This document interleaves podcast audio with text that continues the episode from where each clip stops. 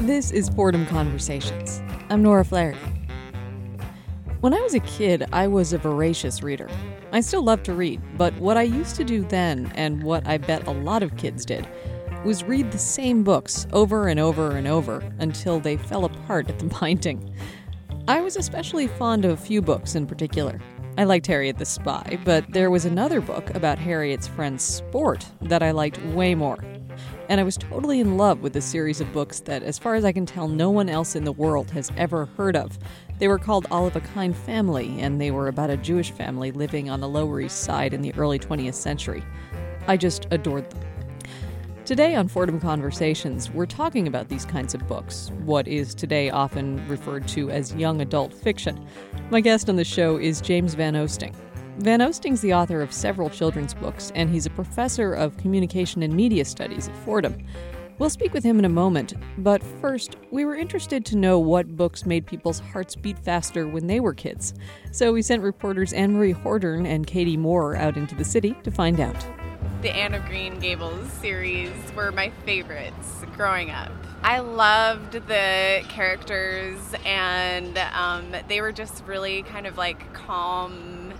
I think it stayed with me just because it was the kind of book that I could read over and over again, um, just because of the the storyline, and it was sweet. You know, like the um, orphan kind of getting all of getting the chance to like have a family and um, be in a place that she always wanted to be and have adventures and yeah. Peter Pan.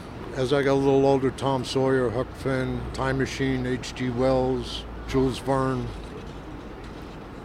And then it just progressed from there. As you get older, you, your interests change, and now I just I can't go anywhere without a book. But it was just it was the whole scheme of this thing, like to escape, fly out your bedroom window, go to Neverland, with the pirates and the Indians and Captain Hook and the crocodile. That's the kind of fantasy as a child you think about, and as you progress, then you get into the monsters and the adventure and space travel and uh, Robert Crane with the uh, Red Badge of Courage. Uh, and then it just, you know, you just progress and you branch out into like, I'm a history nut now. I guess first one that comes to mind is Catcher in the Rye.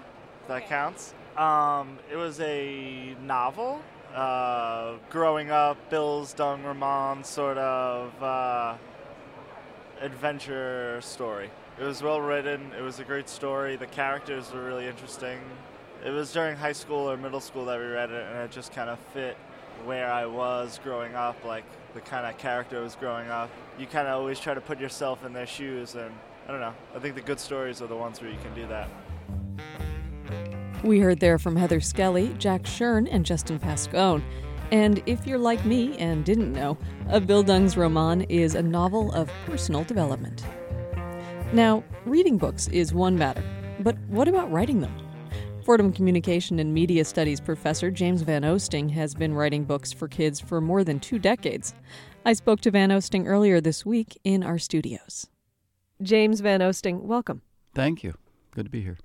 Now, I'm going to ask you more generally about young adult fiction in a minute, but first, tell me about how you came to write this kind of stuff.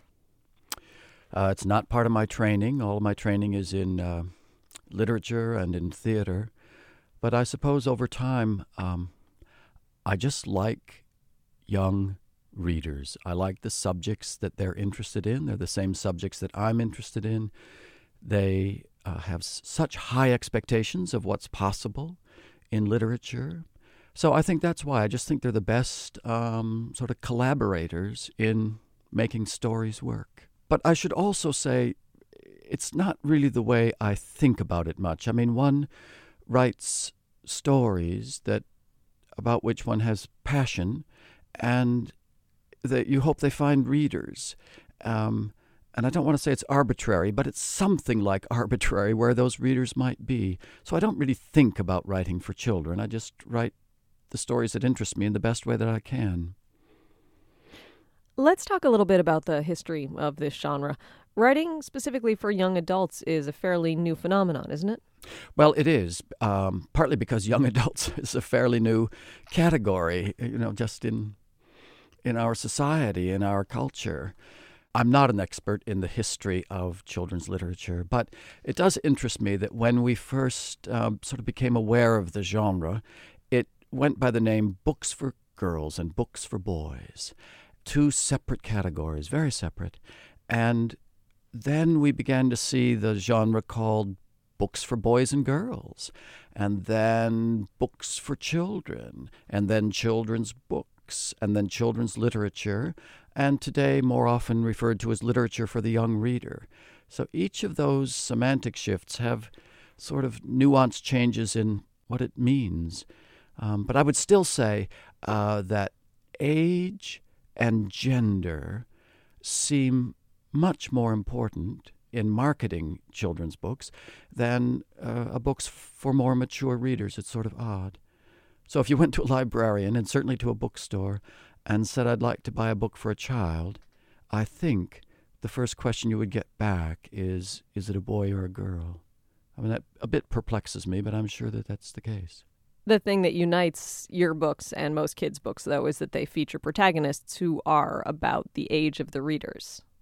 Oh, well, that's pretty interesting. Yeah, that's the case. There's a sort of conventional understanding, certainly with publishers of children's books, um, that the protagonist of a story probably ought to be either the same age or preferably a year or two older than the preferred reader. And I think that just has to do with those readers being very focused on their own future development.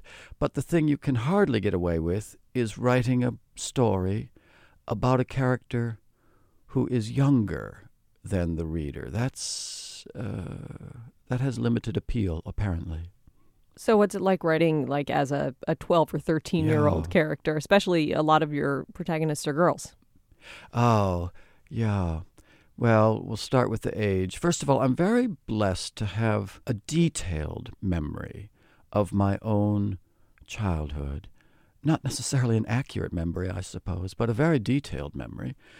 It's not an accident that many of my protagonists um, are around the fourth grade because it happens that my family moved after my own fourth grade, so that that age is a bit frozen for me in my memory as I say, too, I'm very interested in the same issues that I was interested in when I was a child, and that children remain interested in. So if I go to a to a party and it's largely adults and a few children there, I'm likely to seek out the children. You know, I'm they're interested in, for instance, you know, what happens the moment after our heart stops beating at the moment of death. What's next? Well, that interests me too. It interests me a whole lot more than you know, what's the fixed or variable rate on mortgages? And even more than sort of how is one proceeding toward tenure or promotion? Now, writing from the point of view of, say, a girl and I'm a boy, I mean, it's what writers do and it's what actors do. And the better you are, probably the further you can move away from your own experience.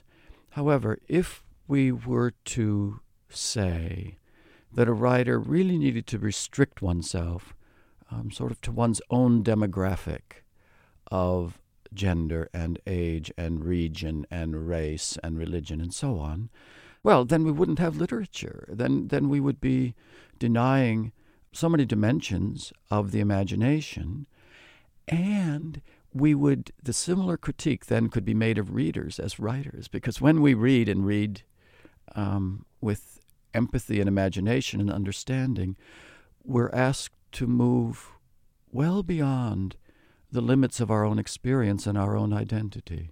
It's the thing that I suppose is most satisfying and sometimes most um, daunting about literature. So, what kinds of shifts do you have to make in the way that you think to write as, a, say, a 13 year old girl? How do you have to view things differently? I, you know, I don't think about that very consciously. I'm sure there are very clear shifts. I don't think about it much because once a story, uh, once I'm committed to telling a story, which often feels the opposite way, a story has sort of inhabited my imagination, then I'm sort of in search of the voice in which that story will be told. I think that's so important to me for a couple of reasons. One, my own training is in acting, so I think that I just sort of instinctively, by this stage of my life, think about embodiment and vocalization. But also, I just trust my ear more than I do my eye, for instance. So I trust my ear to know if a character is authentic. So I'm not going to write about a story, uh, a character, whether it's the narrator, major character, minor character, unless I'm pretty persuaded in my mind that that's the way the person sounds. So let's talk about your books. Hmm. Tell me the stories of what goes on in a couple of your novels. The first, going way, way back, is called Maxie's Ghost, and it is about a child named Maxie who does not believe in ghosts and who meets one. You know, a very real ghost, and doesn't look or sound any way that he might have imagined a ghost would. And what are the consequences in his life as the result of that? The second, called Electing JJ, uh, is about a a 12 year old who runs for mayor of his town, uh, and and his uh, campaign staff are also children, and they're running against a quite corrupt incumbent. Um, so that's uh, a sort of political intrigue, but it has comic dimensions. And for me, sort of thematically, it's about the empowerment of of children who really have visions for how to change things. The Last Payback is a very difficult story because the, the narrator is very angry. She's enraged because her twin brother has been killed, and nobody, at the beginning on the first page, you know, and nobody will tell her how or why or what happened. And these are well meaning adults, you know, who just don't want her to go through a trauma. But she has a tremendous, let's say, narrative need to know. And it is her rage, finally, that drives her to find out what it is that she needs to know. And I say it's difficult because none of us likes to be in the presence of somebody who's angry. I mean, it's not easy. We sort of back away. And I think we're particularly afraid, especially as adults, we're particularly afraid of children who are angry. you know, we try to do anything we can to, see if we can assuage their anger. Um, and the last one, what was that about? I don't remember what it is. Oh, yes, yes, yes, yes. Walking Mary. Uh, it's about a teenage girl who has, uh, she's in an abusive family, particularly an abusive father. And uh, she befriends uh, um, this eccentric woman who lives on the streets of this small town, dresses up in her tattered mink coat every day, and meets the two passenger trains that come through town, looking for a son returning from war years and years and years ago. So uh, it's she's the kind of person that children in the town for, are trained. You know, don't go too near her, and instead, our protagonist uh, befriends her, and it's sort of what the change is in both of their lives in consequence of that relationship.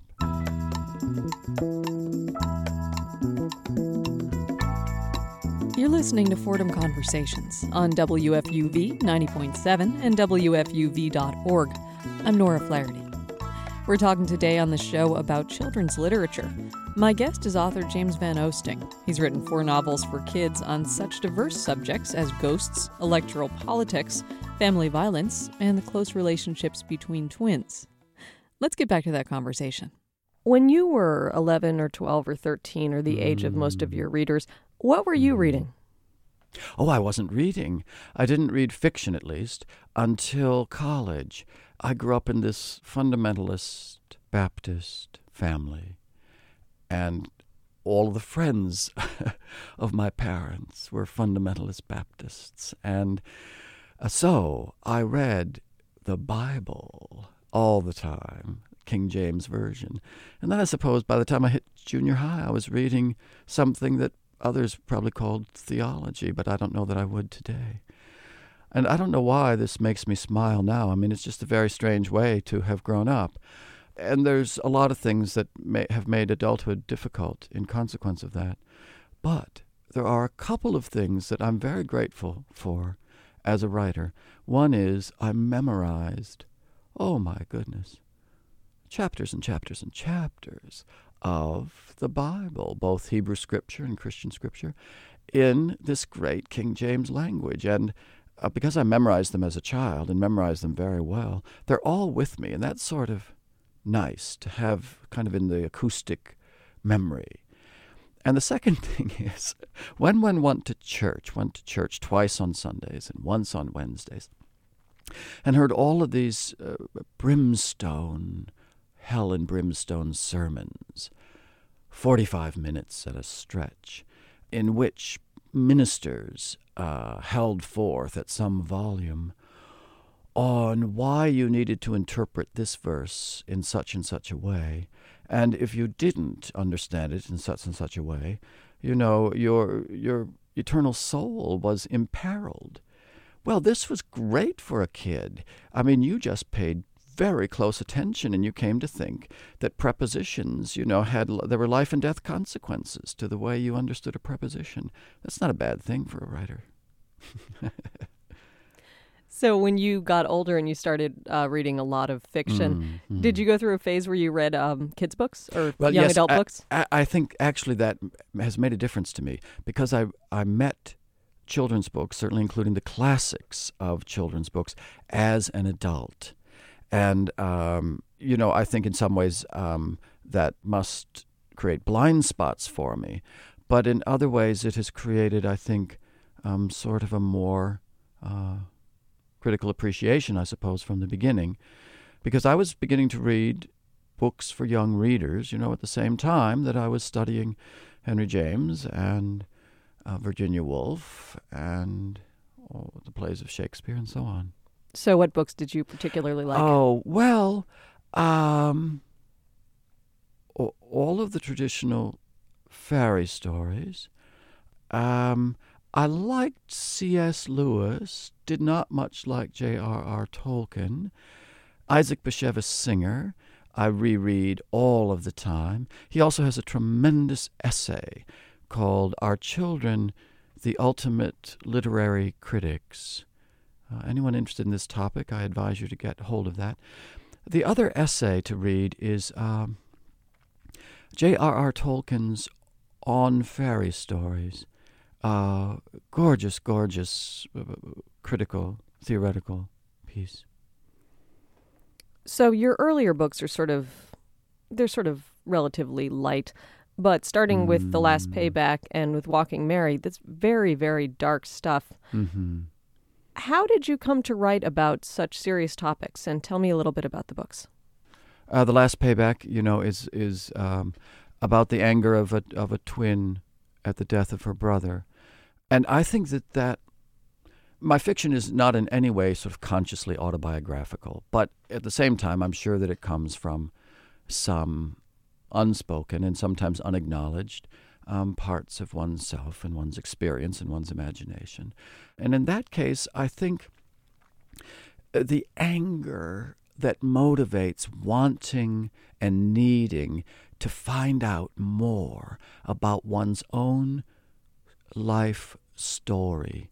You know, I think I was feeling that, have felt that for a long time, because before one can tell one's own life story and, and sort of seize narrative authority over one's own experience.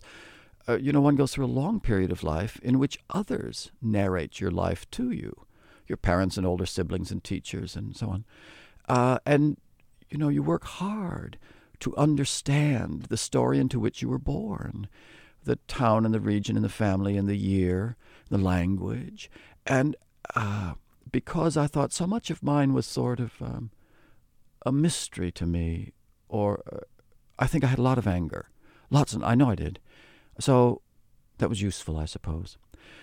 In the case of Walking Mary, I mean, it really was a child who had come out of abusive circumstances and whose survival depended on finding some perspective outside everything that she had heretofore known.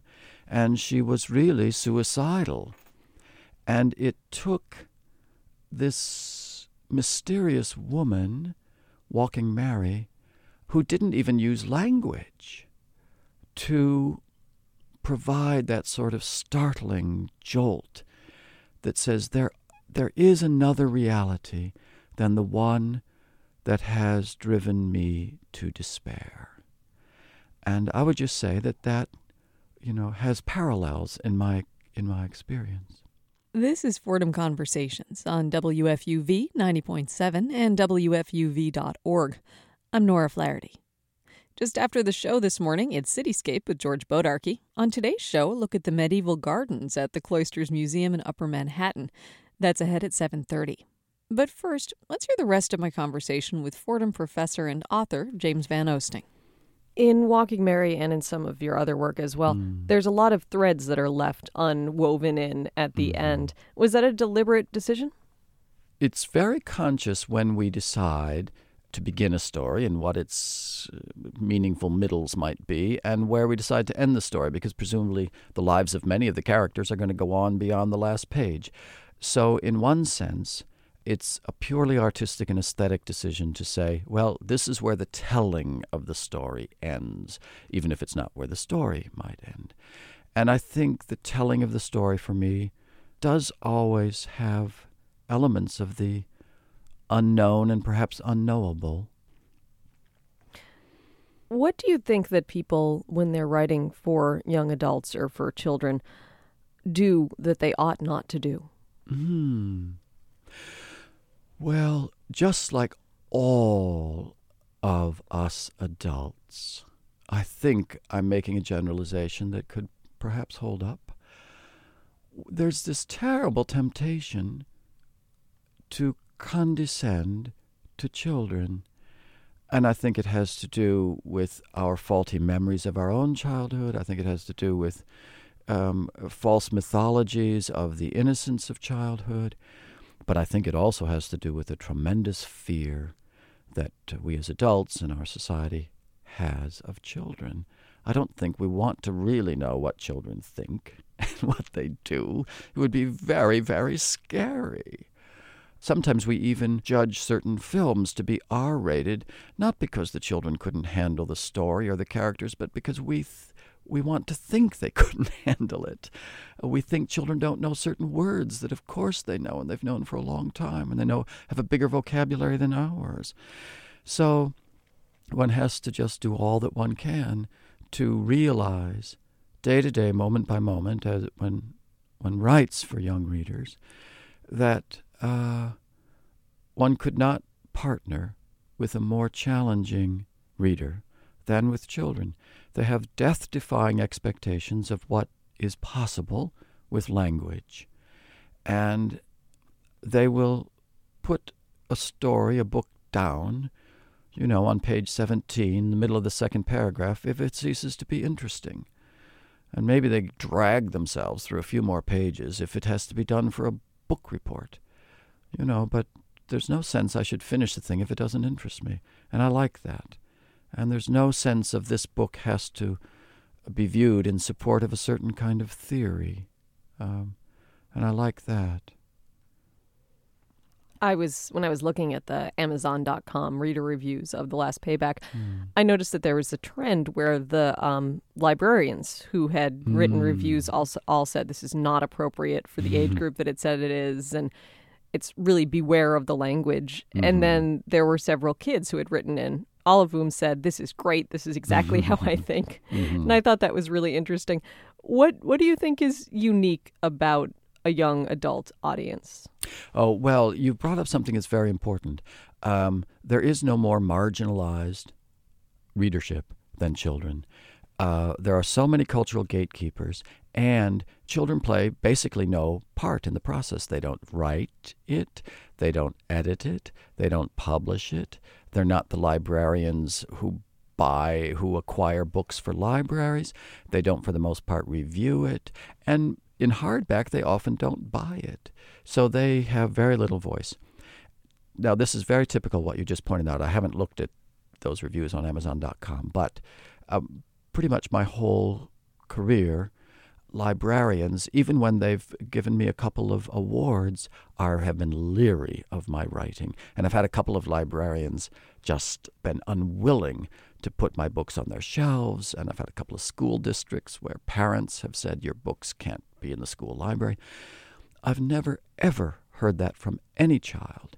And instead, I get letters where I think the young readers feel that they and I have a kind of subversive relationship, frankly, in which the child reader says, in essence, oh wow, what you're writing about is something that I'm feeling, and I didn't know where to say it. I, I didn't. I've had no words to express it. So, uh, you know, that makes me feel absolutely terrific. I don't mean, by the way, I shouldn't. Uh, I wouldn't want to mistake that for general criticism, say, of librarians. I mean, the American Library Association is the great uh, cultural support of children's literature. But still, there are critical gatekeepers that I think affect children's literature that don't affect other kinds. Well, there's tremendous concern about what's appropriate for Yeah, kids and yeah. what's going to drive kids over the edge into madness and violence, basically. Yeah, yeah, there is. Not Yeah. not to say that most kids are on the verge of that, but I think that's the basis of the fear. Um, your books are about kids who have serious problems in their lives and also that have Mm. serious problems inside themselves. There's abuse, there's violence, there's guns, there's political corruption. I feel like that's unusual in literature written for people that age, but when I think about it, I'm not sure if it is that unusual. Are there other examples of this sort of thing? Um, yeah, I won't be able to come up with them right now, but they're just lots and lots and lots. There's so many fantastic writers who are writing very real and gritty stories, and the fact of the matter is that children experience, you know, everything that life can give them, and often with very little power. Um, children do experience violence and every kind of um, emotional trauma uh, with less experience and less means sometimes to to survive it. My books, too, as you know, are my stories are all set in a small town, the same small town, uh, Framberg. So some of those themes or um, might surprise some readers who are urban and suburban to say, I don't know, I, I've I, that setting, small town, rural, middle of the country, um, is sometimes viewed to be more bucolic and pastoral and, than is, of course, the, the fact. I'll ask you one more question. I'll close Okay. with this. What would you hope that your readers take away from your books? Mm. Oh, what a wonderful question. Um, well, I think the reading experience takes us out of ourselves. So it's sort of like travel. We go somewhere and we come back at the end, but we don't come back to the exactly the same place where we got in. I mean, something has happened, something sort of, uh, you know, all the words sound too fancy, but something sort of transformative because the nature of narrative is that it's a world. I mean, it's not a metaphor, it's not a word, it's not a theme, it's not a sentence. It's, if it works, it's the creation of a world. And f- uh, that's what I would hope for the reader, is that they somehow did get access to this fictional world, and that once there, they found it interesting and worth their time. Safe to assume, though, you're not hoping that they learn a very valuable lesson. Uh, I have no lessons to teach, no. Well, James Van Oosting is a professor of communication and media studies at Fordham and the author of several young adult novels. James Van Oosting, thanks so much for coming in. Oh, my privilege. Thank you. James Van Oosting's novels are Electing JJ, Maxie's Ghost, The Big Payback, and Walking Mary. From WFUV, this has been Fordham Conversations. If you have any comments or questions about today's show, or if you'd like to share any of the books you read as a kid, you can email us at fordhamconversations at wfuv.org. We would, of course, and as always, love to hear from you.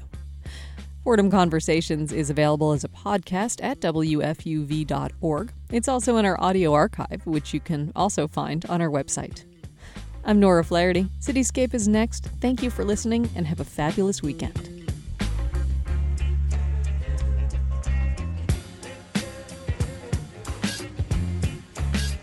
This is WFUV 90.7 and WFUV.org.